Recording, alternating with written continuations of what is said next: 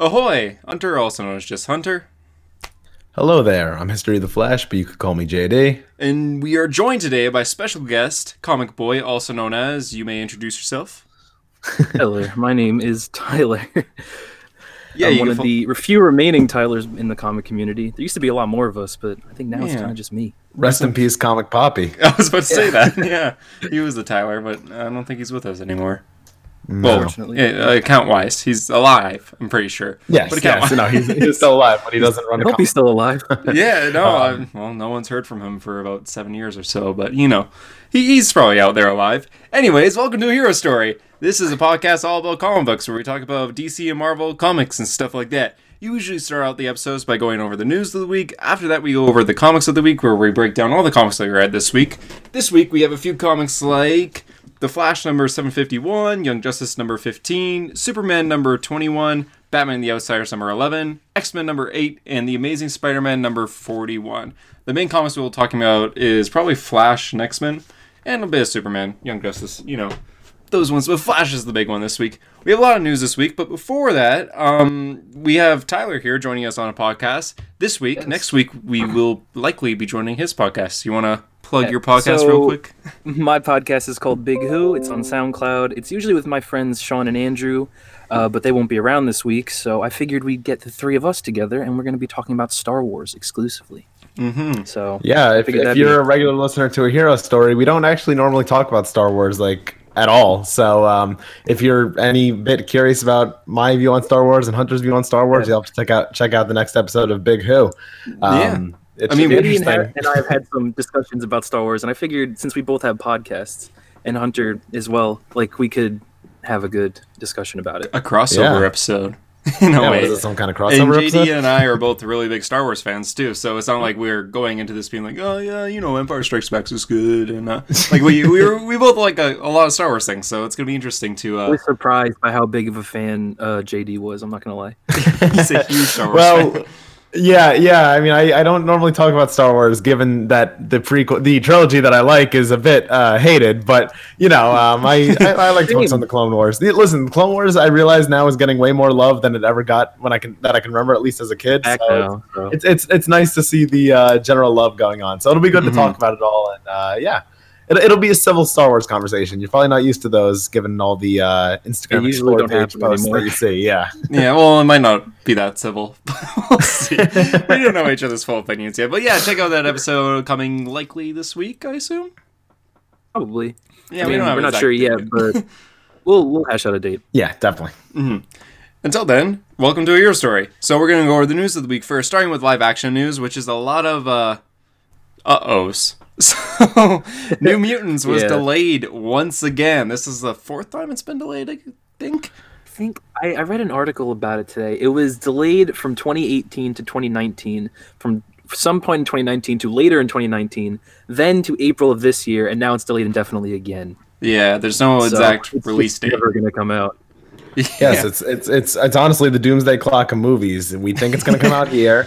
We get hyped for it, and then it gets delayed. We get closer to it, and we get hyped for it again, and then it gets delayed. And now, anytime I even think about getting hyped for it, it gets delayed. So, Actually, um, yeah, I, I. I feel like I saw a trailer not too long ago, like in theaters. So gonna this is pretty crazy. A trailer, the first trailer for New Mutants came out in like November 2017. So it's actually a fair comparison with Doomsday Clock. Yeah, Yeah. it is.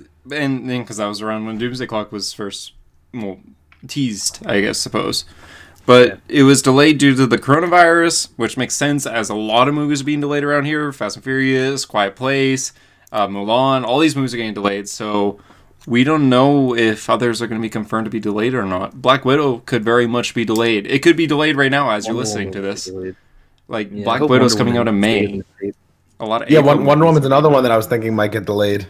Mm-hmm. Hope. Because like these are major movies, and if a lot of people can't see these movies, I imagine that you know delay is inevitable. That can't speak, but you know what I mean. I, I saw um, Onward a few days ago, and the theater was practically empty. So a lot of people are very much not going to theaters around this time because I mean you're sitting in a room with a ton of people. I understand, so I understand the delays, but at the same time it's a little disappointing. Fast and Furious delayed for an entire year. which is crazy. I can't believe it delayed that much. yeah. Every other like from movie's April just like 2020 to April 2021, which is insane. Yeah. Yeah. Yeah, I think that's the only movie that was delayed so far that had a release date, but a year from now? That's a little I feel like the other movies being delayed will come out in like May or something like that. But I was thinking like like uh, Bond, like No Time to Die, got delayed till November, which is still at least this year. yeah. Yeah, and the and the thought process on Black Widow, I know, was that um, people were thinking that if that gets delayed, it'll take Eternals uh, release spot, which I believe is also in November, and then that way it'll be like Well, the one Marvel year- movie of the year. But Next Oh, year's gonna be point. packed then for Marvel movies. There'd be five Marvel movies next year if they could do that. which is absolutely insane. yeah, four is already pushing it, but we have five Marvel movies next year. Like, yeah, just rule that's the that's in- insanity. That's a bit much, but like Thor 4 is coming out next year with Thor 4 4 news. Uh that's a tongue twister. Uh, Christian Bale, this is moving on from the news. Christian Bale is playing the villain of Thor Love and Thunder. This was rumored a while ago. JD and I talked about it on the show like in January, I think. And now it's like Yeah, a while ago. officially officially confirmed. We don't know who he's playing, just that it's gonna be the villain. I'm hoping it's Gorr, the God Butcher. I really want Gorr. I, I'm, I, I was thinking Gorr, but I'm also not sure if that's like the tone they're gonna go for with this type of movie. And if they, I feel like if they used Gorr, it would be kind of out of place because I'm not sure that they're gonna. Because Gorr is like a darker character. He's like very dark. So. yeah, yeah. like he let his family And so I'm not sure if they're gonna go with that tone. Yeah, so if it is, I mean, Hela's kind of a dark villain too, and she does slaughter a lot of Kill a lot of Asgardians. Yeah, it, and I don't like Thor Ragnarok because of its humor, and but they did have its moments of like slaughtering all the Asgardians. So I feel like gore could still happen. I want gore. I'd be excited for Thor gore, but I'd be nervous at the same time. I don't know. I- Uh, I've heard some theories. There's this character. Sorry, there, uh, there's a character called Dario Agger. yeah, that, that's runs- what I was, that's what I was going to bring up. That's exactly what I was going to bring up.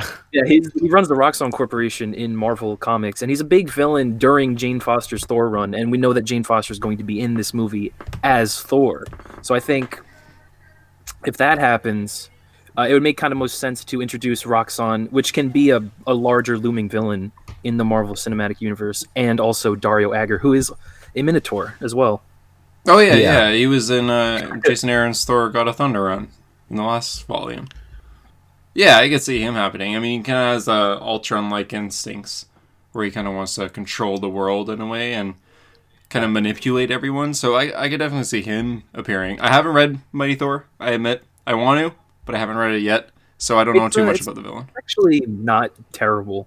Like a lot of people hate the idea behind Jane Foster, but the comics that you were in was not were not bad. Yeah, I, I really want to check out her series. What do you think, JD?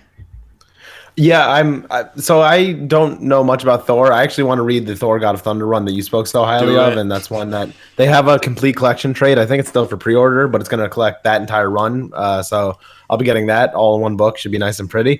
Mm-hmm. Um, but yeah, I, I also want to get into the Jane Foster Thor run. From, from what I've heard from most people, is obviously negative reactions, but uh, a, a lot of people didn't like it. Not just because it was Jane Foster, but they felt like that um, side characters were kind of like underrated to make. Jane seemed stronger. So like Odin often, you know, got shafted in the books because, you know, they wanted to make Jane look great, which is like I saw a lot of people make the comparisons to Wally West where they wanted like, you know, they didn't make other characters seem weak to make Wally seem strong, right? They made Wally stronger over development and time. So I, I think that was a lot of people's problem with the book, but I'd still be interested in reading it. Um, I've honestly never really been that interested in the Thor mythos, but after Hunter spoke that highly of Thor God of Thunder, I'm like, all right, I got to get into it. So in the I- I comic think books when is the a pretty movie comes out, consistent definitely character. Yeah, like it Thor's a pretty consistent character with good. Like he uh like J. J. Michael Straczynski's run in the early 2000s. Yeah. I was about to say that. kinda- Yeah, I hear that run. yeah, run that's is a great, really that's a great run. And Thor. it kind of it kind of gives you the older mythos and it reintroduces everything. It's it's right after uh, Civil War, so it's it's pretty heavy in the continuity.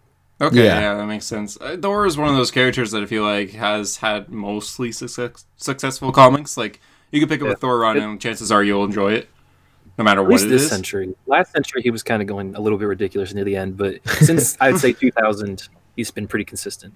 yeah. That's fair. I mean, that's the same with Aquaman too. I'd say got a little more Right on. consistent after 2000. um, Yeah. Vin Diesel also during an interview he accidentally confirmed that the Guardians of the Galaxy will be in this movie as well. I'm guessing just for the beginning, but he seemed to imply that he was given the script for Thor: uh, Love and Thunder, uh, to play as Groot, and as well as the rest of the cast of the Guardians of the Galaxy were given a script. So they are confirmed to be in it by Vin Diesel, but we don't know how big of a role it's going to be. I'm guessing first act max. Like I don't see them being a major part. Yeah, I don't I imagine don't- that they'll have like a very heavy presence. yeah, yeah. I was I was thinking the same thing. Uh, Hunter, I'm surprised you didn't show off your uh, Vin Diesel impression like you did in the pre-show. Oh yeah, yeah. So, so in the interview, he seemed to like at first people weren't really sure if this was true or not. I guess some sources came to say, yeah, that's true, just because Vin Diesel said it, just to kind of back him up, being like, yeah, he's not just acting crazy, because he did seem a little crazy in the interview. I mean, he just seems so excited for Bloodshot for some reason. So when he was asked a question on Thor: Love and Thunder, he's like, "Will you be in this movie?" He's just like, "Uh, yeah." So, um, the the guy, you know, the the director guy, he gave me a script, and uh, so yeah, we all got a script. So you, you could tell he didn't really like fully know who the director was. like you can't remember his name, but he did say that he got a script and that he read it, so he is confirmed to be in it. So yeah, you can check out the interview on YouTube. I'm sure it's still up there. Um, E3 was also canceled due to the coronavirus. Why is this comic book news? Well, because there were several rumors that uh, we're going to see a new Batman game at E3. I mean, it was teased like many moons ago. So we we've kind of had a feeling it was coming, but there was a lot of rumors saying that it was going to be officially announced at E3. There's rumors that they were going to tease a lot of other things, like maybe a sequel to Spider-Man, maybe a Justice League game, something like that. Another Injustice possibly, but I guess we we won't know for sure. E3 being canceled too. It's not just the well, it is just the conference being canceled. Like the actual venue is canceled, but it's still going to happen digitally, like a Nintendo Direct. So E3 is still happening. We're still going to get all those trailers, but some announcements might not happen now since it's not going to be live. I heard that they were going to announce a the new Batman game. They were going mhm. to announce like a whole new DC video game universe, and I heard they were even going to announce like some sort of Harry Potter game as well, which is kind of just sad that they they're not going to be able to do that at least on a stage anymore. Yeah, Yeah, we don't see a lot Part of of the fun of those react, of, yeah, I was going to say part of the fun of doing him on the stage is hearing how many people just freak out.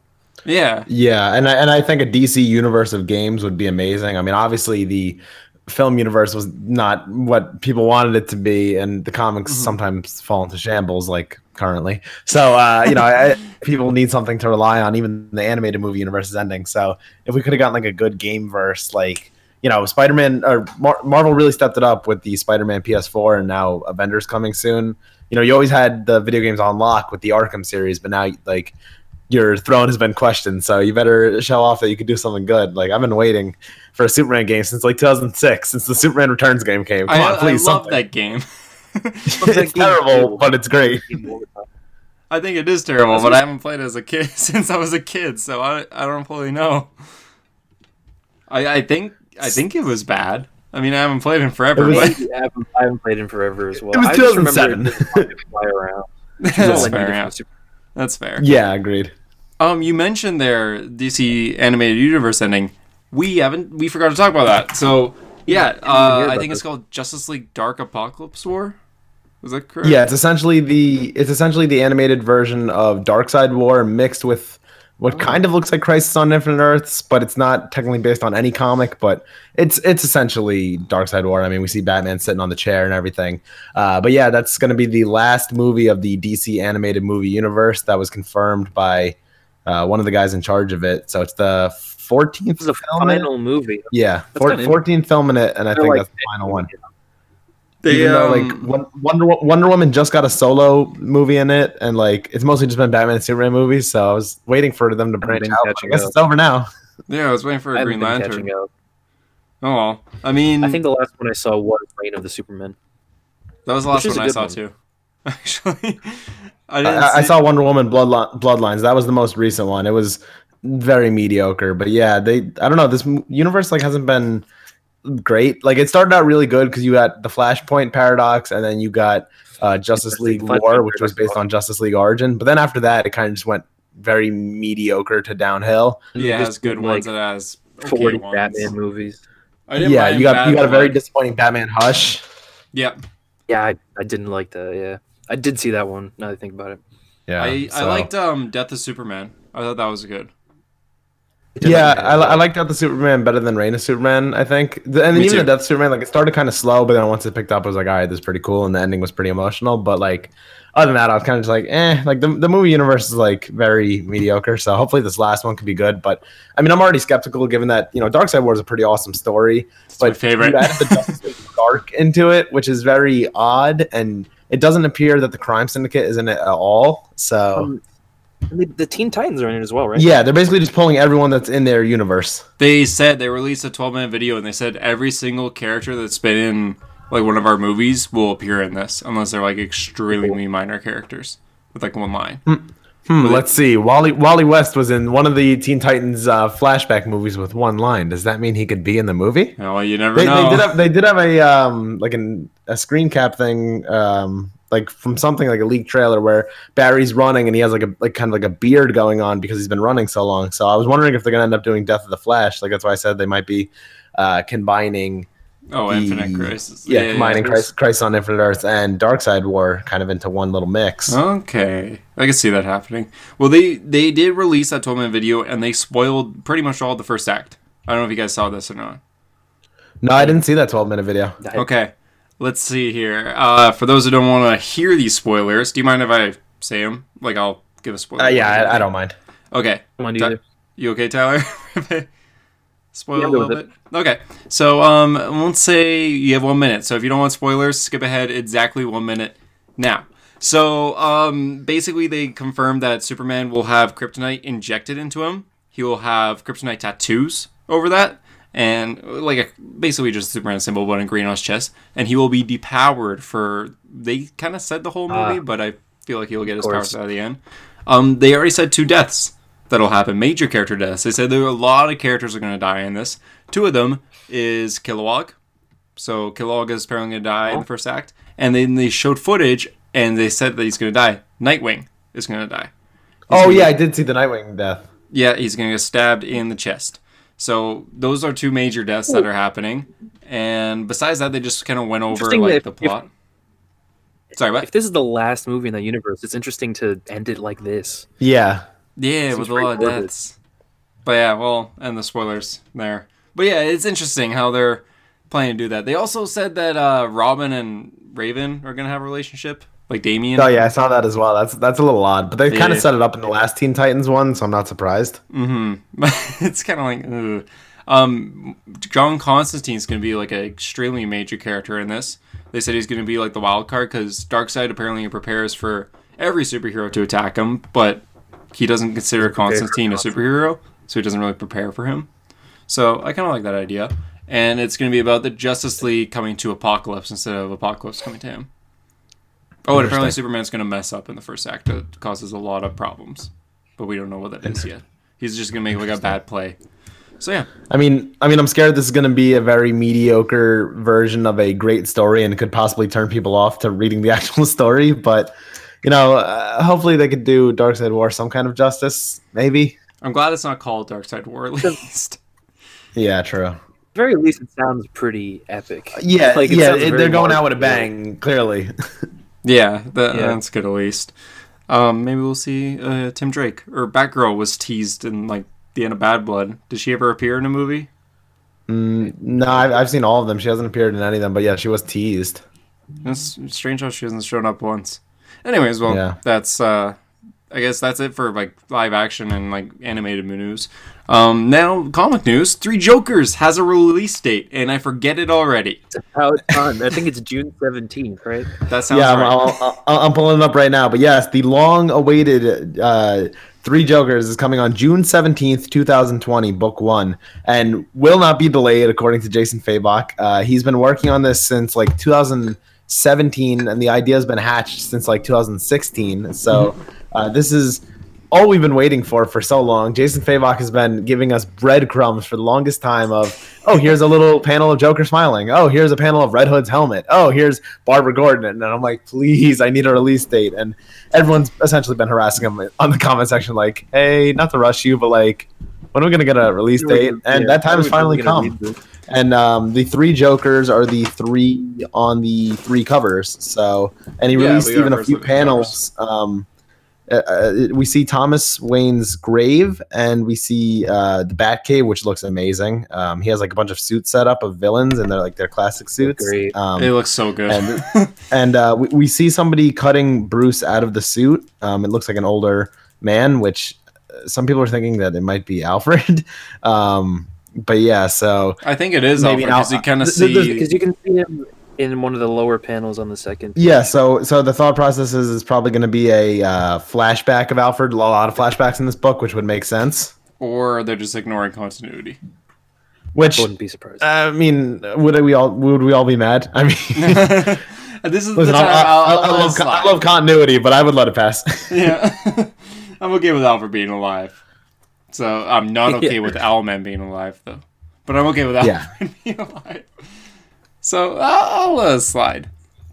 This, Only, this is already very Killing Joke reminiscent, and uh, Fabok said say. that Killing Joke has been like a great inspiration to this book. So uh, I'm definitely very excited. I'm curious how this all plays into the continuity of like when we first saw the three Jokers and when we saw them in DC Rebirth number one. Like it kind of seemed like you know the, like one of these versions is the New 52, but then based on the covers that he released, none of these look like the New 52 Joker. So Mhm. um, I'm curious if the Golden Age Joker is also going to be the New 52 Joker or something like that. But um, I can't wait for this story. I I think this is one of the riskiest stories to ever do. I mean, Joker origin just doesn't happen. I mean, Killing Joke is one of those That stories was- that made it work, but it's a rarity, and now we're getting it again. You know, like a three Joker origin, which is just I think such a hard story to tell. But if there's a creative team that I trust with more than anything, it's Jason Fabok and Geoff, Geoff Johns. I mean, that is an absolute dream team. Absolutely. I have a lot of I, hope for this. I have a lot of hope for it as well. The one thing I was kind of a little iffy on is that it, it has been so long since they announced it. And we've seen the Joker in comics. And I was kind of I was I think I was thinking like it would have been kind of cool if we hadn't seen the Joker in these four years. Oh, that would have been and then this was the big Joker story, yeah. That would be And, fantastic. like I'm not not excited for it. It's just like kind of I think the hype is diminished because we've seen the Joker so many times. Yeah, I Mhm. think we talked about this on the podcast either last week or two weeks ago, like how you know the Joker was over appearing, especially for a while, like when he was in uh, Scott Snyder's Justice League and he was in Tom King's Yeah. Batman and he was in Detective Comics. He was like in a bunch of different books at once, and it was like, all right, Joker's being overdone. So uh, Like, yeah, you know, New 52. They, they took like a little break, but he's still been in comics, and now we got the Joker War happening at the same time. And It's kind of just like, how does this all play into Geoff and Jason's story? You know? yeah, I respect New I think 52 for ignored it. only using Joker twice in five years. Like, Yeah. big, big props to that. But And- even then, like, Joker War is supposed to be the big Batman versus Joker story. Like, it's gonna, supposedly like the end. But right when it ends is right when Three Joker begins. So Yeah. it's kind of like, uh, okay, you know, we'll let it slide. But Alfred, I guess Alfred's dead. But uh, Doomsday Clock, you know, continuity's all weird right now with Doomsday Clock. Three Jokers is Doomsday Clock. Sorry, go on. Because doesn't sorry, I was gonna say Superman. I haven't read the issue, but isn't there an issue recently where his parents are alive? Right. Yeah, Superman villains they appear. So that means that Doomsday Clock has happened in continuity. I Yeah. guess, Right? yeah. So it's just I'm just hoping they they hash out like when and at what point. It's kind of We need like a timeline. very confusing. I'm, I'm hoping And the that's what we're generation getting, the right? generation one shots are going to be the ones to explain, you know, Yeah. what the hell's going on with the DC continuity. Uh, Marvel Mhm. did something last year where they released like a six part mini, and it was just the history of the Marvel universe, and it was told Yes. by uh, Galactus and Franklin Richards. At the end of the universe, it just recapped everything, and I'm I'm hoping that these uh, generation minis are going to be the similar thing, but told by Wally. I think that'd be kind of cool. That'd yeah, be perfect. That would be yeah, pretty I awesome. remember that Marvel thing. They went like, oh, it all started like when Captain America got frozen in ice, kind of thing, and went all the way up but they to. even went before that. Like they, they kind of talked about like the birth of the Inhumans and the Eternals. Like they went like millions of years prior to Oh, yeah, millions yeah. of years after. Yeah, and then they went to the modern age. They even went to the future where like the Earth dies and uh, King Thor defends it with his Yep. granddaughters, kind of thing. Like King Thor is Yeah, the last cool. person on Earth standing, the last breathing person that was willing to defend Earth, kind of thing. So I hope we get that for DC, where it starts off. I don't. I know it's gonna be Wonder Woman, but I don't want that. Just start like Yeah. who is the first hero and move all the way up. Maybe show like maybe the first Green Lantern of Earth. Maybe it was someone that maybe it was before Alan Scott. It was just some alien that would just happen to be defending that sector. Because there were Green Lanterns of Yeah, Earth maybe, maybe like it was a- a like thing. some, some like Abin Sur stuff of like that sector. Mm-hmm. Be cool. Exactly. Maybe start with that and move your way up, and then get to right now. What's happening when did Superman realize that, like, reveal his identity? When did City of Bane happen? And when did Doomsday Clock happen? Because those are all just such weird Yeah. orders. And when does Three I Joker they're happen? going to happen. Mm-hmm. Because maybe we have it Wally looking into the future and like he sees like, oh, in a month or two from now, Bruce is gonna like finally crack the case of the three Jokers. So, I hope we get Yeah. something like. um, moving on through news, uh, Nightwing is officially returning. Uh, he was no longer called Ric Grayson in the solicitation for June. So June's issue to Nightwing, he is called Dick Grayson. Nightwing is mentioned, and it is uh, gonna kind of tie into the Joker War. Joker War is gonna tie into a lot of books. We're getting a checklist soon, like most DC events tend to do nowadays. But they do mention that Nightwing does return. So finally, I think Nightwing's going to return in Batman or in Nightwing. oh, that's a good question actually. Th- that is a good question. um, I mean, The- Tynion Tynion obviously said like when he first took on Batman that it was Yeah, that's what I was gonna his like task to bring Nightwing back. But yeah, that's a good question. I don't know. I'm I'm gonna So hope Batman because I don't read Nightwing right now. Yeah, I don't read Nightwing either right now. I've been dropping in uh, protest of not having Dick. yeah, same.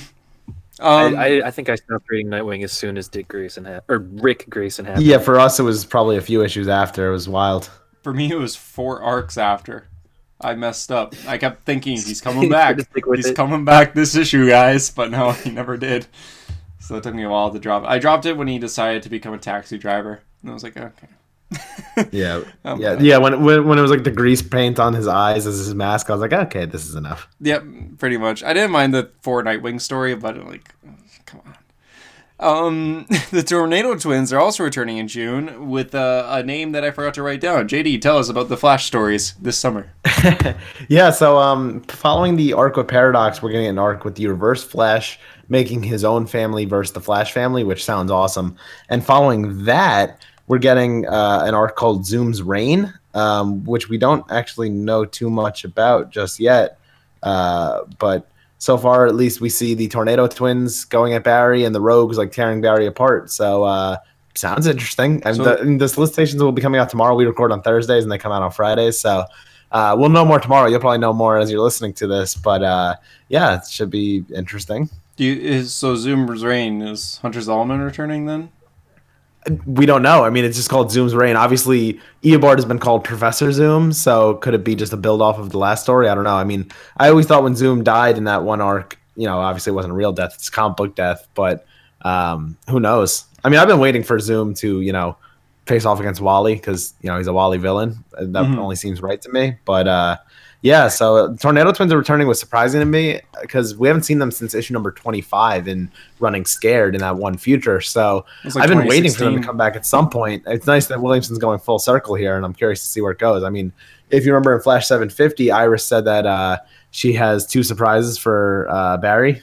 So, Oh yeah, a little tease for that. Okay. so Iris will probably be pregnant in this arc, if I had to guess. mm-hmm. I see cool that. that. Williamson's being able to tell like a complete run of his Flash. like it, it's kind of I know that kind of sounds like weird, like oh, an art, a writer's finally allowed, allowed to tell their story, but it's cool that he's getting like as many issues as he is getting to just tell a full complete Flash run. It It's it's, very it's pretty crazy that he's the only writer from the start of Rebirth that's still Yeah, on the book, other than I think Scott exactly- Lobdell on Red Hood. That's exactly it. Like no, yeah, like Batman. Tom King was uh, ended earlier. Uh, uh, Patrick Gleason and uh, Tomasi on Superman are gone. Tomasi, yeah, yeah, on Green gone. Lantern's gone. yeah, uh, exactly. Wonder Woman's been through as many writers as I have uh, clothes. Um, yeah. That's a yeah, good point. I think yeah. I think I think this and Red Hood are the only two books. Honestly, I'm okay with Williamson's Stolen Flash. He's been doing really well recently. There's some arcs I don't like, but I think in the end he is a good writer. And he's had in other books He's a good too. Writer. Hot take: Josh Williamson on Justice League would be pretty decent. That would be interesting as well. If if it, if it was just based on his Flash, I would say no. But after reading his Batman Superman, I could see him doing a bigger book like that. He writes a good Barry. He writes a good Batman. He writes a good Superman. He writes a good Cyborg from a small time of Justice League Odyssey. I could totally see him writing the Justice think, League and uh, doing good. My favorite thing about his Batman Superman is is uh is you can see that some of the writers are not very happy that Superman had to reveal his identity. Yeah. So like I love that Batman sees Clark and he's still like, "Why are you even wearing that? Like it's it's pointless." Yeah. While I you're always wearing thought your that was kinda glasses. Yeah. Yeah. I like that too.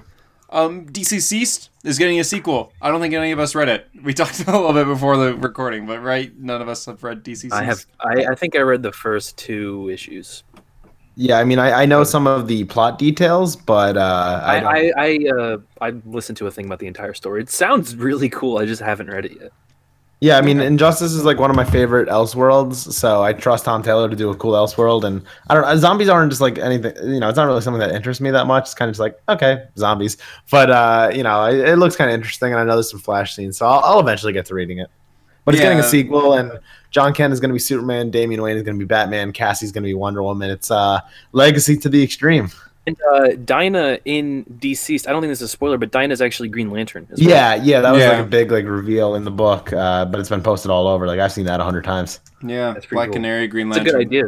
You could tell he obviously loves uh, Black Canary and Green Arrow. Oh yeah, Oh yeah, Big even time. in Injustice, especially in Injustice Two, they had Yeah. huge character moments in that. So I like that a Yeah. lot.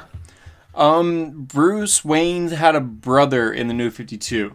He was born before Bruce, supposedly died, but then it was kind of hinted at that he lived and was working for the Court of Owls. wasn't officially confirmed, but that character is returning detec- in Detective Comics in June again. You were just talking about like June solicitation teasers, so um, yeah, it was very much hinted that he was still alive, Bruce's brother.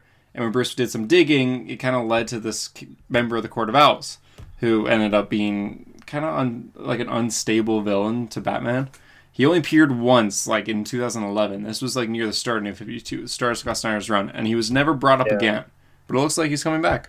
So, if you like that character and you want to know more about him, read Detective Comics this June.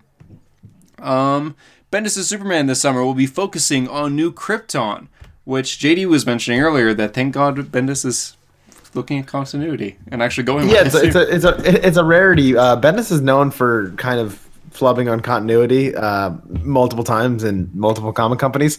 Um, so Yeah. So um, it's nice to see that he's actually paying attention to New Krypton, which was something that was introduced in Hal Jordan and the Green Lantern Corps by Robert Venditti, and now is being continued. And that is something I always wanted to see continued. I thought when it was introduced in Hal and Pals, it was very interesting that it was kind of like a double sun planet, which is cool. Zod is like the king of that Earth or the king of that planet, and he- there's like a bunch of slaves on there, and the Green Lanterns kind of have to back off. Like that's a very interesting concept to me. And I wanted Superman to go there because I knew he would be accepted as a Kryptonian, but would he allow for slavery to happen on a planet like that? I felt like there was a story to be told there, and it appears that we'll be eventually getting to that. Mm. Will uh, will Jon be there? Because it, would be kind of interesting to see if Jon would be allowed on New Krypton, I, considering he's half human. Zod kind of likes Jon, does he not?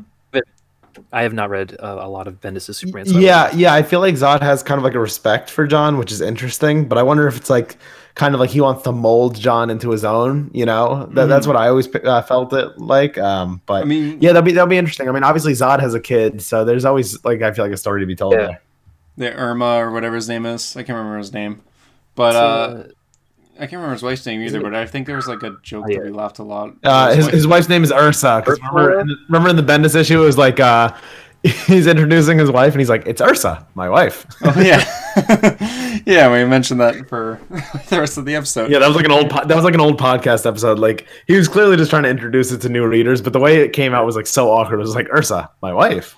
yeah. I remember at one point he uh in his he was talking about the Green Lanterns in his run, and John said something like, "It's a Green Lantern from the Green Lantern Corps," and I'm like, "All right, well, nobody would actually say that in real life. Like, that's not how you would introduce that." But I get what you're trying to do. Yeah, yeah, exactly.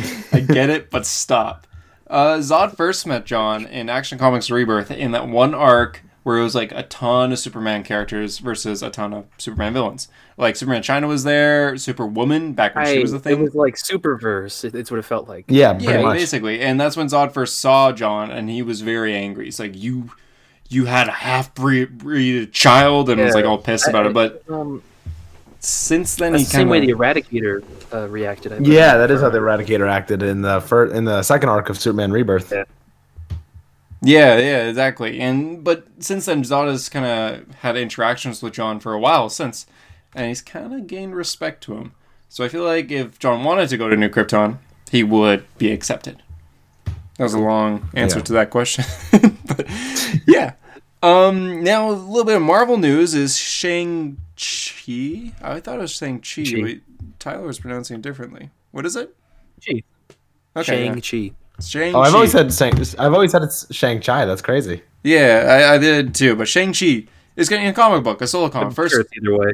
first solo comic in a long time. This is obviously due to the movie. Very long out. time.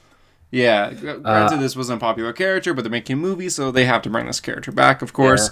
Uh, the movie actually started filming this week, I believe. So yeah, I saw set photos today, which is kind of interesting that every other movie is being shut down, but they're filming Shang Chi just going straight ahead. yeah. I, 'cause I am wondering though because that movie is. I'm assuming it's going to be filmed in China. I don't. I'm, I'm Oh. not sure if that's going to be delayed at all because Oh, he, uh, Shang Chi will be is a Chinese China. That's interesting. Yeah, yeah, that's Hmm. terrifying. Good luck. yeah. Good luck to that. yeah, But But I, Shang Chi, I don't think has had a solo series, at least a, an ongoing, because he had a solo series, I think earlier uh, in Marvel Now, like 2013 ish. But I don't think he's had an ongoing in a very long time Uh huh. since uh, like the 80s or 70s, really. yeah, they kind of. I mean, they're making this movie due to diversity for the most part, but they're also Yeah. trying to introduce this character and bring him back. He was popular back then. Let's Very try to cool make him popular now. And uh, and Hickman used him a lot in his Avengers run earlier in uh, Marvel Now, Yeah, that's true. which is kind of where I was introduced to. him. Yeah, I think where a lot of people were introduced to him. Mm-hmm. It's the most modern telling of the character, I believe. So it's cool that he's getting a solo comic. Will you guys be reading it? Well, I will definitely be reading it. I- I'm just kind of more curious than anything. I'm I'm always hesitant on Marvel series because I'm more of a DC guy. But I mean, if the creative team interests me enough with the previews, I could see myself reading this. If 5G Didn't actually release ends up happening, I'll read it. I'm saving money dropping every DC book. So. Uh, Yeah. I think they did release the creative team. Oh, who, who's working on it? Do you know? Uh, it says Gene Luen Yang, who is apparently a he wrote a graphic novel called I cannot find it, but he apparently is a very good writer. He run oh he's the first American uh, first graphic novel ever to be nominated for a National Book Award. Oh. Um, Oh wow! It is his novel. I don't forget what it's called, but he's also teaming up with Philip Tan and an artist named D- Dike Ruan. Oh, Philip Philip Tan's pretty good. He did the uh, Kyle Rayner um, cover for Green Lantern 80th. Tan Oh okay. great. Yeah, Philip Tan does good work. Oh, that is good work then. Yeah. And uh, the artist, uh, the art, the cover art is uh, Jim Cheung, which always looks awesome. Oh, that's true. Yeah. Oh, that's cool. Okay. Oh, I'm down for that. I'll I might I'll probably check it out. I'll do like the first arc test. Read the first arc. If I like Yeah. it, then I'll continue. Yeah, I might have to do the same thing. I think it's going to be a mini. I think it's not going to go on for very long. Yeah, it's one Oh, to five. okay. Oh, okay. I might check it out. Yeah, I'll check it out too. And that's it for the news of the week, I believe. Yeah. Yeah. All right. All right. So, um, so just before we get into the comics, uh, of course, we got to do the pick of the week and cover of the week. So, uh, my pick of the week this week is Flash 751, um, and I'm pretty sure it's gonna be Hunter as well, based on his post today. Um, as for my cover of the week, I think I would also go Flash 751. I thought it was a pretty cool cover. Um, I'm trying to think what el- other covers I liked. Um, but I think I'll go Flash 751. What about you guys? I would say my pick of the week is also Flash 51. I don't know. I really like the X Men color cover. I'm gonna go with that. It's just a fight scene, but yeah, I, like, I, I, I was I was tempted to pick the X Men cover because it was pretty cool, but I like Cyclops just shooting the laser and it's covering Yeah. a lot of the page. It's cool. it looks like very classic. Mm-hmm. See the new Mutant drawn by Leinil Yu as well. Yeah. What's your pick of the week? Uh, I would. My pick for the week is probably going to be X Men. I, I love. I'm loving the way X Men is going so far. I think it was a great issue. Uh, and if I had to pick a cover of the week, I'm actually going to go Kylo Ren. Uh, Oh issue- yeah, the I, I picked that one up for my roommate. That, Yeah. that cover was pretty cool. Yeah, I'm going to go Kylo Ren. It looks. What's really on the awesome. cover? It's him in his uh, Jedi robes, like his uh, student robes, but Mhm. with his new lightsaber, like his Kylo Ren lightsaber. Yeah. Okay. Yeah, that's cool. It's really cool. Yeah. Yeah, I, I still haven't read the fourth issue. I, I read the first three, but I picked it up for my roommate, so I'll have to check it out. Nice. Yeah, that's that's cool. Um, so Right. so we'll Flash. start with Flash 751, given that it was like the uh, pretty much favorite of the week. Um, this is the first issue coming out of Flash 750, which was obviously the anniversary issue. Um, this one is Barry versus Godspeed for a good chunk of it, and um, on the side we have Iris trying to figure out who Paradox is and how to beat him. So uh, Th- this was an interesting issue. The art was really good. I'm, I'm obviously a huge fan of Christian Duce's art. I think um, a lot of the fight scenes look very fluid with him, especially um, the big page of Barry and Godspeed fighting. Like you see them The fighting in page. Like eight different positions. Yeah, the splash page of them fighting Yeah, like eight different positions before they get to like in front of you, which is really cool. With uh, Paradox kind of just like standing there in the background. um, Just chilling. but but yeah, th- this was interesting. Like Godspeed, uh, we get a flashback of Godspeed working undercover, which is obviously a little uh, foreshadowing for later in the issue. Um, and Paradox goes on a big rant of why he doesn't like the Flash. Um, I actually posted on my Instagram today because I thought it was pretty funny. Uh, that he essentially sounds like a Wally fanboy, which is hilarious to me. um, and I even made a meme like, uh, "No, no, he's got a point." um, you know, it, this, this this was interesting to me that this is Paradox motivation. So I'll, I'll just read the quote because it's, it's not that long. Um, he says he he gets Flash to the side and he says, uh, "Why are you a legend, Barry Allen? I spent centuries pondering that question. You're not the first Flash, and you're far from the last." But you are the one who has written about the most, the one who shapes the Flash's legacy. Why are you worthy of the myth? Oh, I know, because you died. You were the great savior, the hero of the multiverse, the martyr. But you came back and did what? What good have you done since your return that is greater than your own death? You know what I think, Flash? You should have stayed dead.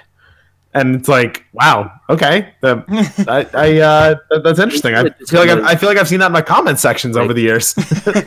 he, does, he does just yell at Barry for the entire issue, just calling Barry selfish, saying like the Flashpoint was ruined billions of lives because you were selfish. It's kind of interesting to see that perspective in a Flash comic and not just from fans. Yeah, and and it's also interesting that um, usually when people talk to Barry about Flashpoint, or at least those who know, are like, you know, it wasn't selfish. I would have done the same thing. You know, when Batman talked to him about it, or when Wally talked to him about it. So it's it's interesting to see somebody go, "No, you're selfish for doing this. Like this is not right." You know, I don't care what anybody says. This was messed up. You ruined so many other lives. Yeah, the whole thing that even Zoom's idea was Zoom became Zoom because he wanted Wally to time travel for him, and Wally said, "No, it's too dangerous. I can't risk that." And then he ended Yeah. up becoming a villain. So this is kind of like the opposite of Zoom. Uh, if you go on the Reddit discussions, so every week Reddit has discussions with uh, these comics, and hundreds of people comment on these. The top comment for this issue is Paradox's Reddit. Like it's literally just Reddit's opinion of Barry Allen just ruining people's lives, which is true. I mean, Barry's a great hero, much. but he ruined Wally West. He did, yeah, he did do a lot of damage to not only just the timeline of DC, but to the Flash legacy. hmm Yeah. And I like Barry. A lot of my favorite Flash stories are Barry Allen stories, but he should have stayed dead. I 100% agree with that. Yeah, Yeah, yeah, it was um th- th- this was interesting to see Paradox kind of say this and Barry doesn't really even have much of a reaction um because before he could really have a reaction Godspeed decides to switch sides. Uh Godspeed tells us that he was a basically a double agent the whole time. Some of the dialogue isn't the best for Godspeed. Um uh, I don't I don't know like uh, there was a line that he said during the book that I can't even remember now. I think it was like uh I I don't even. He called him like a crazy guy or something. I don't know. Like the way it came out, like I read it out loud. I'm like, that was kind of awkward. And he kept calling Barry Buddy, which was kind of weird to me. Um, but but anyway, um, he betrays Paradox, but Paradox takes him down quite easy and like throws him into the uh, into the treadmill. So uh, that was interesting. Um, side of the story is that she went to the Flash Museum to try to figure out how to beat him, and she figured out from Commander Cold's uh, hologram that essentially the way to beat him is the only one who has ever beaten him is Eobard Thawne. So you need Eobard to help, which is obviously setting up the next um, just up, up- upcoming issue with Eobard in it. And uh, the issue ends with Barry being thrown into somewhere where he sees his mother.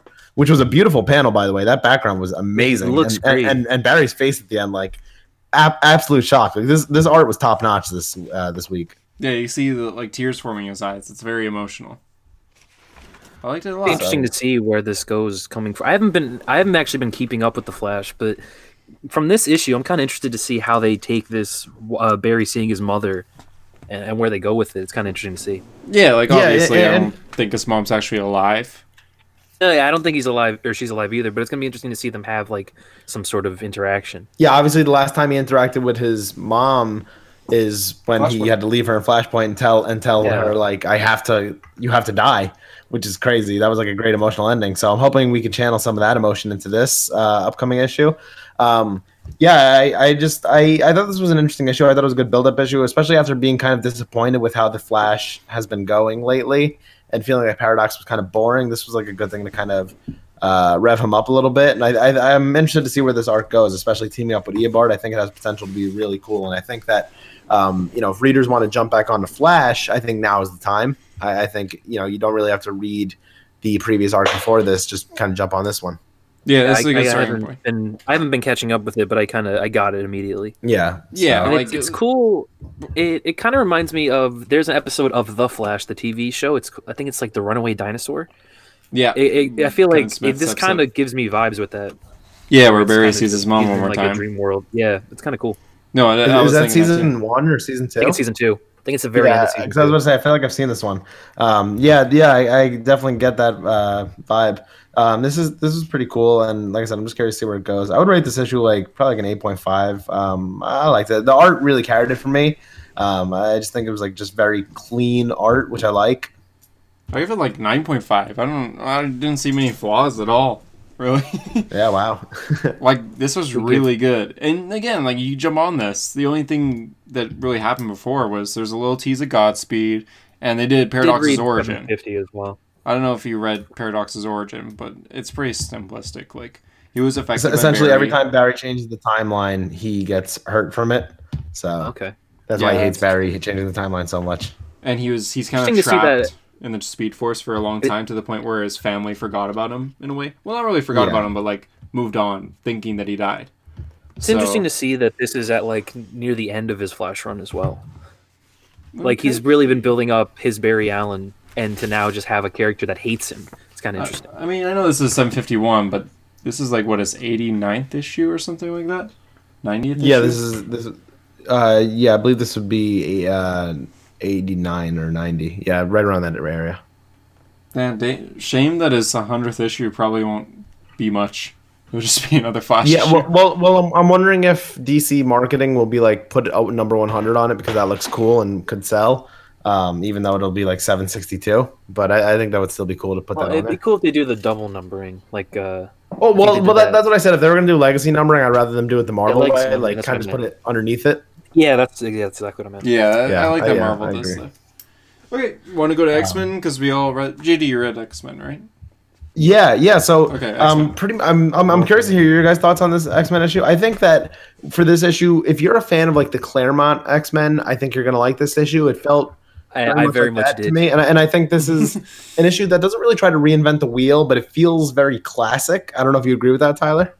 Yeah, absolutely. Uh, especially, I I don't make a lot of noise when I read comic books, but just seeing seeing the Brood is always just makes me happy for Uh-huh. whatever for reasons I can't explain. It, it just kind of brings me back to like a classic X Men feel. Yeah, So seeing the Brood in this issue have like a big kind of uh, place was really cool for me.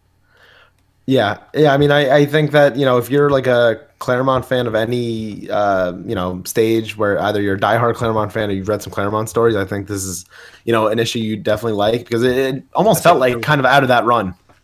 We Feels did, very yeah. old school. Yeah. Okay. With obviously like with Hickman's insanity imbued in it.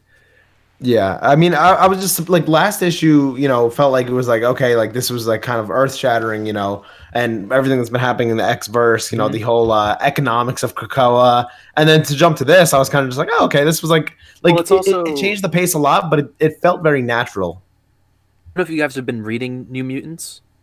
Yeah, well, well, that's what I Uh, was, I was gonna. I haven't been reading New Mutants, so Okay. I I was. haven't Uh. I, had to, I had to pull up like a summary online to try to It's, understand. uh, New Mutants has been really good, but it's also written by Hickman. It's it's very good. It's also got great art by uh, I think it's Rod Reis. I don't I have no idea how to say his name, Uh huh. but it's it's really good. And it's kind of the New Mutants have been going in. They've been in space the entire time, uh, dealing with the Shi'ar, and Ah. so they finally returned in issue seven, and so now we are we're ca- we're catching up with the actual X Men as well. so the Mm-hmm. start of this, uh, like the first few pages, that those are the New Mutants, right? Uh, yes, they are. Okay. Okay, yeah. So so that, that that's like my only complaint about the X book, and I don't even know if it's really a complaint, but like I just I since I don't read the other X books, sometimes I feel a little lost, and I, I wish there was some way other than reading all the books. Even though I feel like I, it would be cool to read all the books, it's just kind of a lot to read them all. But um, I only read uh, two of them. yeah, three of them actually. yeah. Like sometimes they reference stuff that happens in other books, and I'm kind of like a little lost for a second. But uh, Mhm. Me too. but yeah, I mean, other, other than that, I really enjoyed this issue. Yeah, I've only I'm only reading X Men, and then if you count it. this like I read uh, the Jean Grey and Emma Frost uh, one shot, and I'm reading. It's, X-Men I haven't read Giant Size actually. Uh, Marauders. I know a lot of people have been going on how great Marauders is, I've and heard that especially too. me. I like. I'm like a huge Kitty Pryde fan, and seeing her just be the coolest character of all time is always happy. Is always really Yeah, happy. yeah. Um, And it's uh, just- Comicaholic Marauders is telling me about how really good that series is. Yeah, Marauders is awesome. It's it is just awesome. It's uh Gerry Duggan, who I love. He did a lot of really great stuff with uh, Deadpool. He did a lot of great stuff with the Uncanny Avengers. Uh, there's been a run that I recently read, which I've just been freaking out about because it's so good. And he wrote that, and it's just he's he's a really fantastic writer. Okay. Uh, I want to get more into X Men, so this is good that you're here. yeah. Um, one thing I thought was interesting in this X Men issue was we brought back Vulcan, who is a character that Was dead, I, right? I don't think he. I have no idea where he was because he's one of those characters that's just very. X Men continuity is extremely confusing, and I think everybody kind of knows this. Yeah. And even where I've read a lot of it, I still have gaps, and so I have no idea where Vulcan has been recently. Uh, but he references the War of the Kings, right in in the battle record. Mm-hmm. yeah, on yeah, page eight. War of the Kings was uh, an arc during his uh, Fantastic Four run, like over ten years ago, and so War of the Kings was, I believe, if I remember correctly, it was a war between the Inhumans. It was like the three cities, like the Inhumans, Atlantis, and maybe the Shi'ar. And it was it was very good. It's very good stuff. And it's kind of interesting to see that he's still pulling his Fantastic Four continuity into this. I know you guys have seen there's a panel from one of the issues of Fantastic Four that is exactly mirrored with Vulcan, but except but back then it was Black uh, Black Bolt. Oh, with like Oh, I the di- wake I didn't up. See that. Yeah, it was exactly mirrored. Oh my god, I got chills. okay, so if you look to the to the left of that on the on the page before that with the battle record going back there, it says that Black Bolt was killed in that war, and then right after Yeah. that it says Vulcan, who was this character's alive. It says also killed at the conclusion of the war when the T bomb detonated. Vulcan was also believed to have perished in the fault. Yet here he is. Uh, the T bomb I, I, is the Terrigen mists, which is the uh, the thing that makes Inhumans Inhumans. Uh, Okay. And I, I guess we haven't seen uh, Vulcan since then, but we've seen a lot of Black Bolt since War of the Kings. He was a major, major character in uh, Hickman's New Avengers. So hmm And now It's here he interesting see is, him- and yeah, it's interesting to see him pulling back because he is a Summers brother. He is the third Summers brother. mhm. So it's Mhm. interesting to see he's really building up this Summers family. Uh, you know, Scott, Jean, uh, Havoc, Cable. Uh, there's another. Oh, Ra- uh, Rachel, Hope, Mhm. and Vulcan. That's like the Summers family, and Corsair as, as well. and Uh, and it's Logan, if you know what I mean. Yeah, Logan's forcing his way in. yeah, Wolverine. But it's it's interesting that he's really building up like this family aspect, and it seems to be a thing he loves. Going back to his Fantastic Four. Yeah, Yeah. I could tell.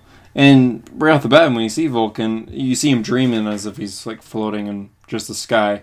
And Cyclops and Havoc, they wake him up, but they don't wake him up like, "Oh my God, you're alive!" They're just like, "Hey, long night," and it looks like he was just drinking. So Yeah. it doesn't. I I mean, uh, it does say like it's not like Hickman's ignoring continuity here, because it does say that he was assumed to be dead.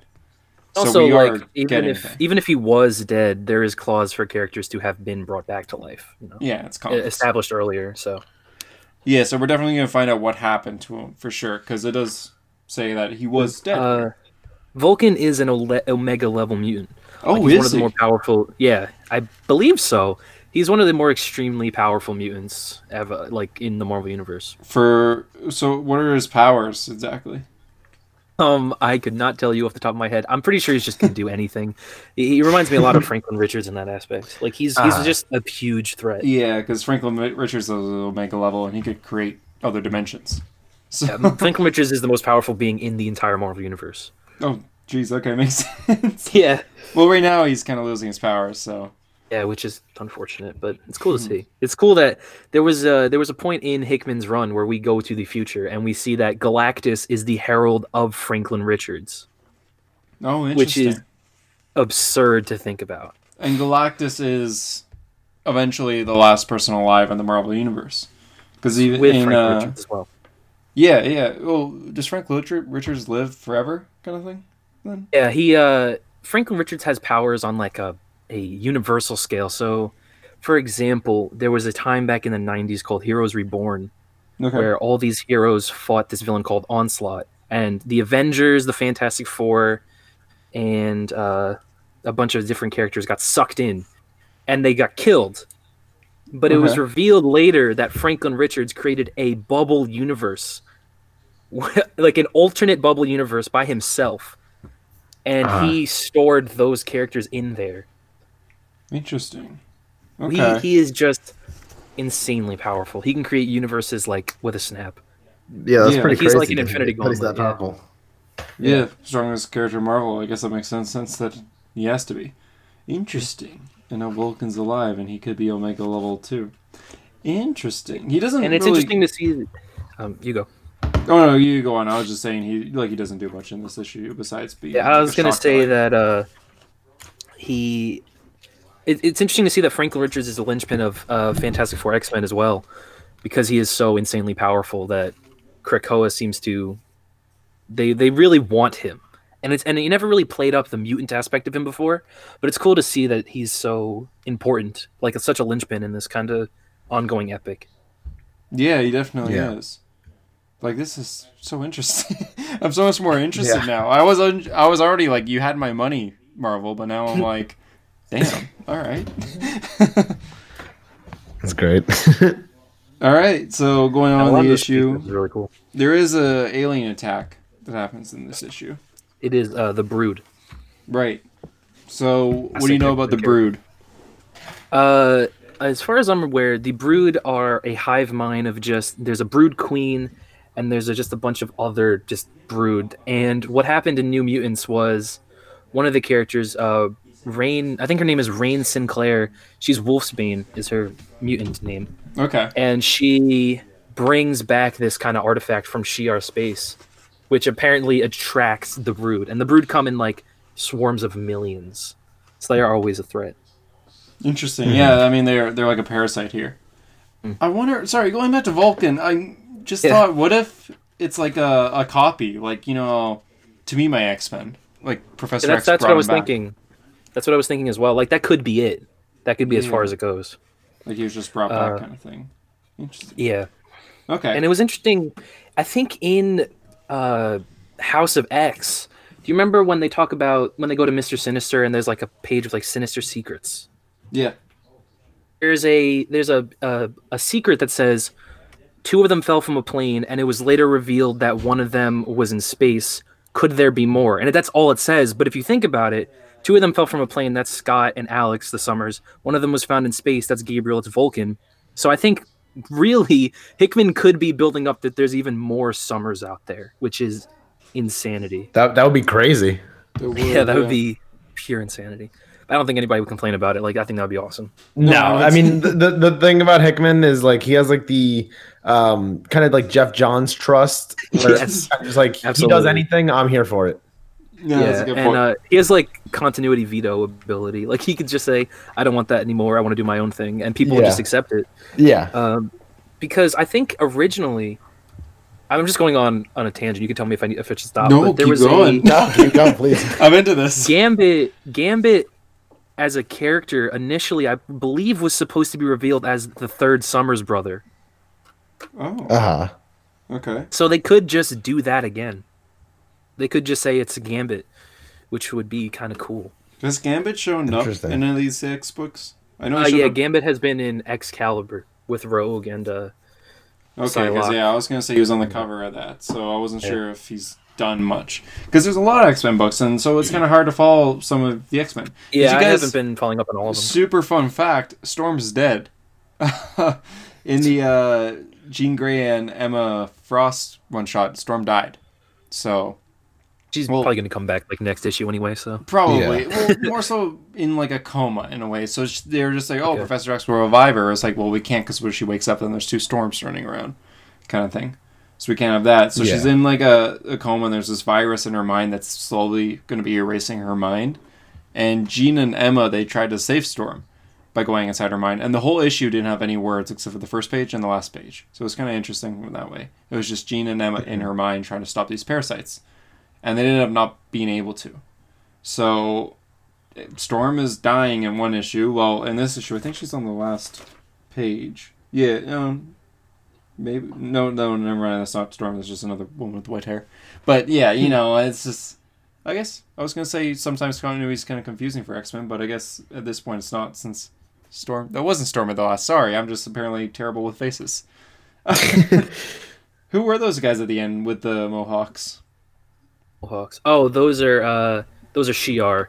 So um, in oh god, in in Claremont's run, he established that there was this uh, alien race called the Shi'ar, and the X Men traveled there because in the Dark Phoenix saga, the Dark Phoenix destroyed a Shi'ar planet. Okay. So the Shi'ar wanted Jean Grey to pay for that, but she wasn't the Phoenix anymore. So they eventually they just, they just took the X Men, took them to the Shi'ar space. It, uh, eventually, I think Charles Xavier gets falls in love with the Shi'ar Queen. Her name is Lilandra, Okay.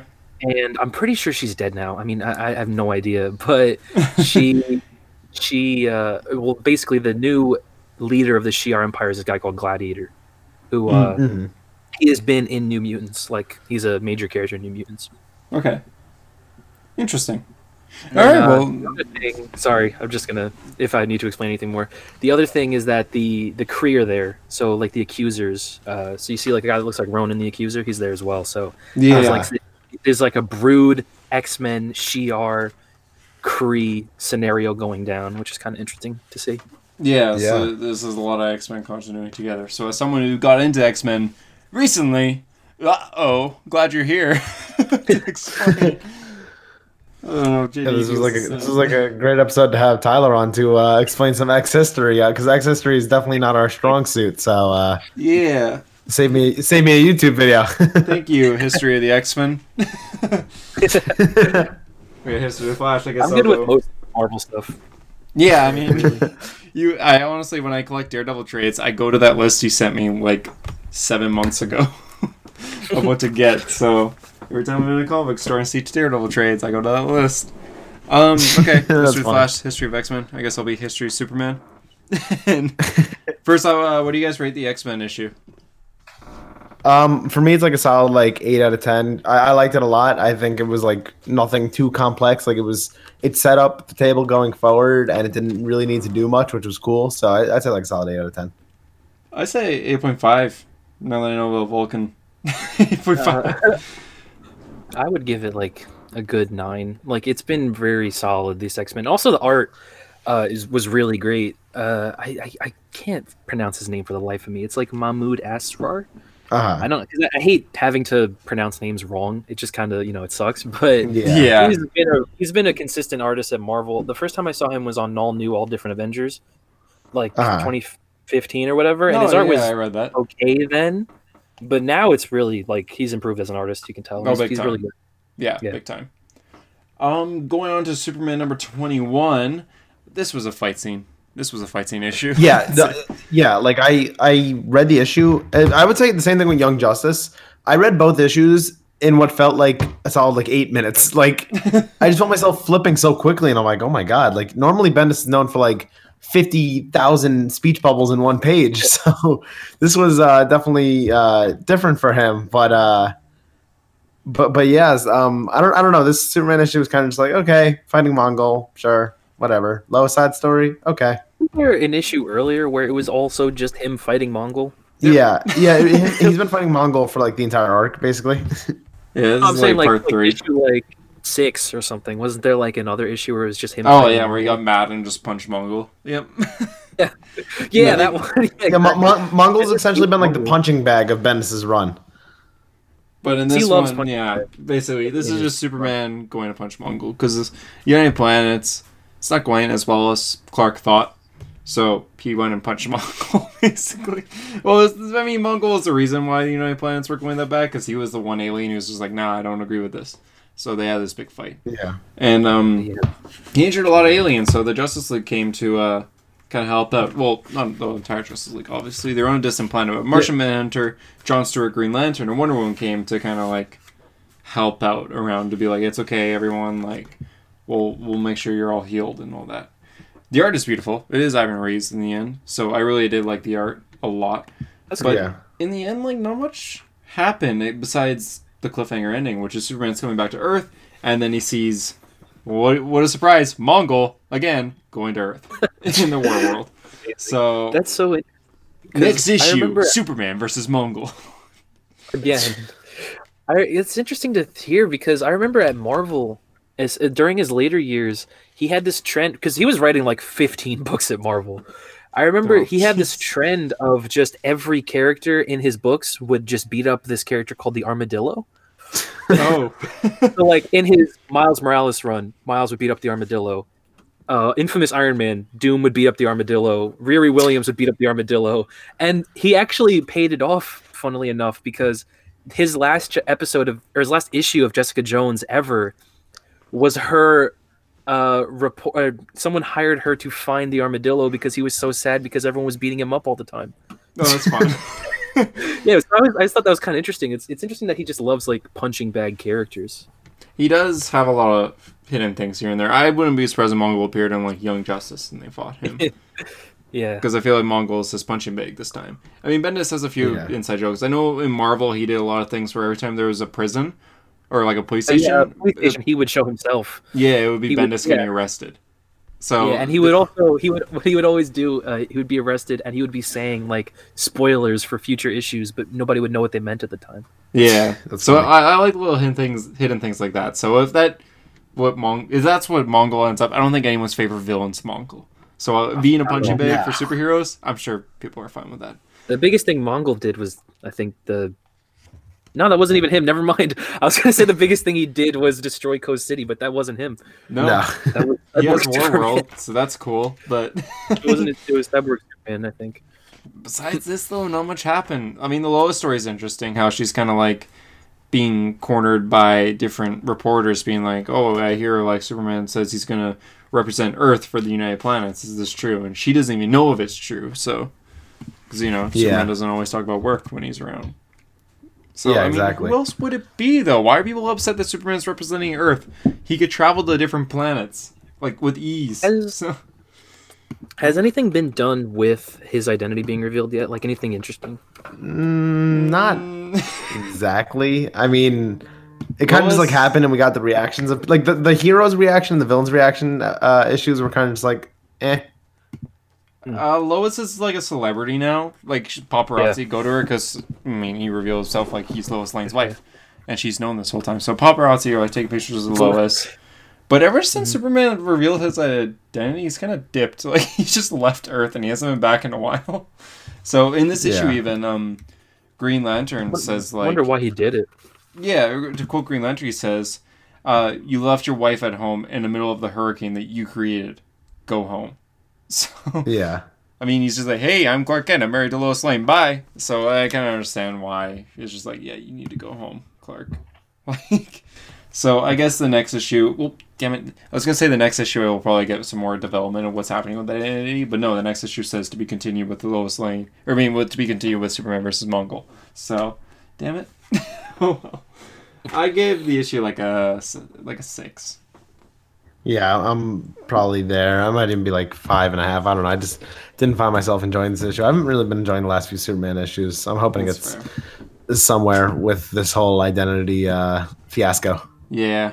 What about uh, Bendis's I other haven't book, read Um, it. Young as Justice? A- As for Young Justice this week, um, so I had just picked up the book after not being on it for probably like what, like five, six issues maybe. Maybe. Um, it, Young Justice was just getting bad for me. I, the multiverse travels were annoying. Uh, then they brought me back in when they were like, "All right, new members." Um, th- this issue, I- I don't know, like. What, what did you think of it, Hunter? Like, I don't know. I, there's another one that I just felt like was like a few big fight scenes. So, like, I felt like very quick. it's better than the past few, but because I didn't drop Young Justice at all, I've been reading this whole thing. The art feels very cartoony, which is kind of feels like a newspaper cartoon comic. So I was Ah. kind of like, eh, you know, I didn't really care for it. There's way too many characters here. I find. I mean, I'm all for new, new members, but it's like as soon as all the characters get together, you're all standing by the Grand Canyon, or no, sorry, New Mexico, and they're just looking off into the distance, being like, "All right, what's our plan?" And then the next page, they're all fighting things. You need to see these things appear. So it's like, wait, what, did I skip a page? so Yeah. they didn't really get an introduction because Bendis just wants action, action, action, action. Yeah, I haven't been reading uh, Young Justice. I think the last issue I read was like issue four. I was really, I really disappointed with envy the you. direction it was going. Yeah, because I remember the first thing that kind of got me as off about his Young Justice run was the way he did Bart. I was Oh, his, really his Bart is terrible. Yeah, I really changed. did not like the way he did Bart. Uh, a- and, then it was kind of more also like, um, I, I was really looking to be like really emotionally affected by these characters reuniting, but it kind of really did nothing. Like, if I can give like a, another thing, like when the Fantastic Four came back like two years ago, that was really good and that was a really cool reintroduction. And I kind of got emotional over it because these characters that, that we loved had been gone for so long, and it was cool to see them together again. But with Young Justice, I kind of felt nothing, you know, and it's kind of unfortunate because Young Justice has been gone longer than the Fantastic Four was. Yeah, Yeah. And no it- kidding. And it kind of, yeah, it kind of sucks it that it wasn't really much of anything. I don't like how this, like, okay, Bendis ignoring continuity, that exists. We can't really. There's only so much we could complain about. It happens, but in this case, he ignores his own continuity in a way. His whole plot point is like nobody remembers Young Justice. What happened to Young Justice? First thing that happens in this issue, like the first page, is Impulse, like Bart. He runs to Sideways, and Sideways says, "Oh my God, Impulse, dude, huge fan." It's like, wait, what? He remembers Impulse? Flip to the end, and a woman's just like, I could tell you what happened, what really happened to Young Justice. Why they don't remember you, kind of thing. So at the start of this issue, people remember them. At the end, they don't. So it's kind of like, okay, make up your mind, Bendis. Did they remember Young Justice or do they not? And it's Yeah. just all over the place. I don't know how he's gonna handle all these characters. Like he, Naomi has been a character that just says, "I'm new to this" every single page. So Connor being trapped in another dimension and then he's out right away. It's like, okay, well, what was the point of him being trapped in another dimension? So it just this whole book feels like a filler, to be honest. And Yeah. Reddit, even the Reddit discussion today was saying like every single Bendis book feels like a filler except for one, and then when that one starts to feel like filler, another book feels like a real book. So he's working on so many books at once that it seems like he's putting all his focus on just one title, and then when he's done putting Yeah, out I can agree title, with. he I can definitely on. agree with that. That's definitely been a Bendis issue just in general that he overextends himself like quite a bit. Mm-hmm. Yeah. So here, Action Comics right now is getting really serious with like Leviathan, but Superman feels like a filler. Young Justice feels like a filler. Legion apparently feels like a filler right now. So it's just, come on, man. I forgot he was writing Legion. Yeah, I mean, I'm not reading Legion, so I don't know for sure, but come on. Yeah. I didn't like the issue. I give it like a like a four. I like Sideways a lot. I like that he's back, but I mean, he didn't do anything here. Yeah. besides- Yeah, I think I think it was interesting to see him there. Um, but but yeah, I don't know. This issue just didn't do it for me. I don't know if I'll pick up the next one. I mean, probably will just to see. Like, all right, I've already invested this much in. it. I got to see where it goes. But I don't know. I'm just curious. Yeah. Uh, I'll just say real quick. It means Spider-Man was good. Um, it was another boomerang focus issue, which I I, find read boomerang. yet, but I, I do have it. Yeah, I find Boomerang is kind of a fun character in this arc, and they do go over the entire Mhm. arc in this. I didn't realize we're already at 41 issues of this run. Yeah, I heard Spencer that uh, in 44 he's going to finally run into Kindred, which is interesting. Oh, okay, finally. So that's coming up soon. I mean, this kind of felt like, yeah, this is goes over something that's been in Marvel for a while. It's uh, it's like this ancient stone, the the Lifeline tablet. I don't know if you know what that is, but it's been in Uh, comics for years. And they kind of go over every story that it's been in. It's been in Doctor Strange stories. It's been in like Daredevil stories, and it's basically just something that makes you immortal. So they're going over that again, but it was mostly like uh, Boomerang kind of got himself in like kind of being able to find this Yeah. tablet. So it, it was again like not much happened, but it was funny. I find Nick Spencer's a funny writer. Like uh, Captain, very yeah, funny. Captain Boomerang, or sorry, not Captain Boomerang, just Boomerang. In this Boomerang. case, he's kind of made himself like a local celebrity that people all really love and want to take selfies with and everything. And he calls I them boomers. I was gonna say yeah, he calls them boomers. I heard I saw that. Kind of Yeah, so then he call he decides since he's called Boomerang, he's gonna call his fans boomers. It's like, hey, can, Boomerang, can we take a selfie? He's like, okay, Boomer. So I think that I actually like that made me snicker. So I thought that was cheesy but funny. Uh, it fit it the title. Spencer, he uh, I think he first started writing Boomerang uh, in Superior Foes of Spider-Man. which was like this run.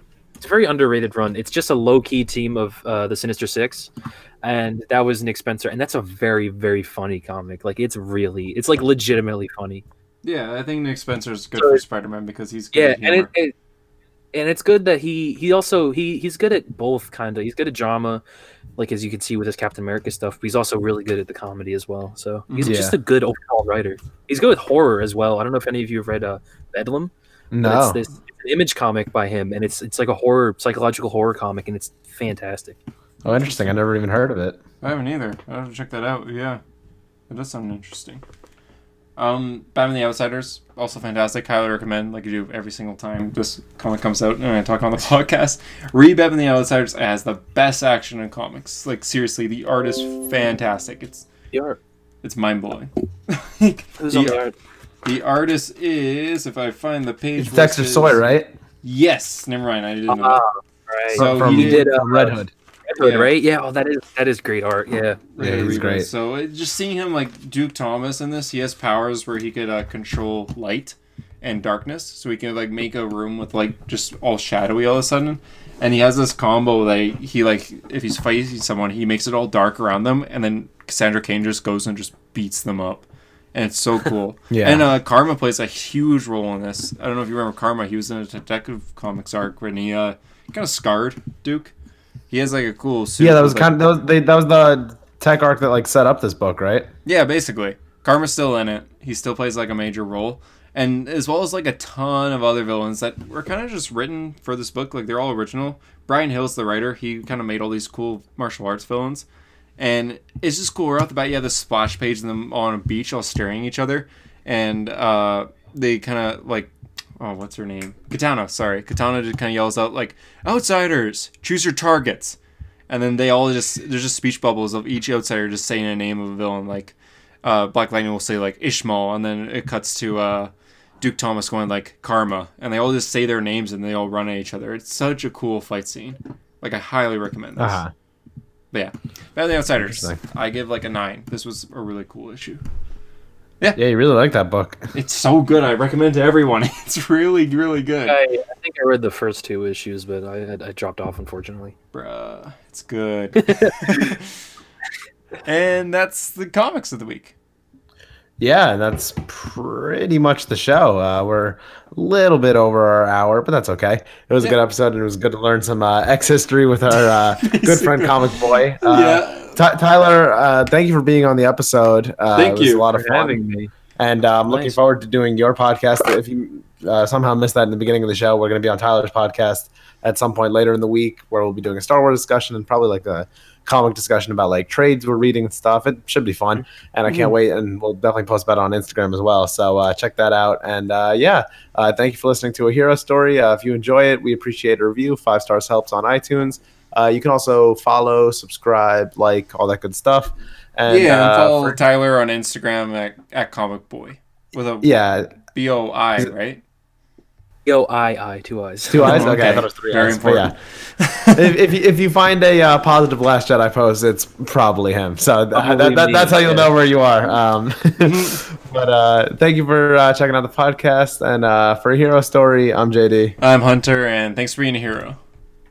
And remember, every second is a gift. Goodbye. Bye.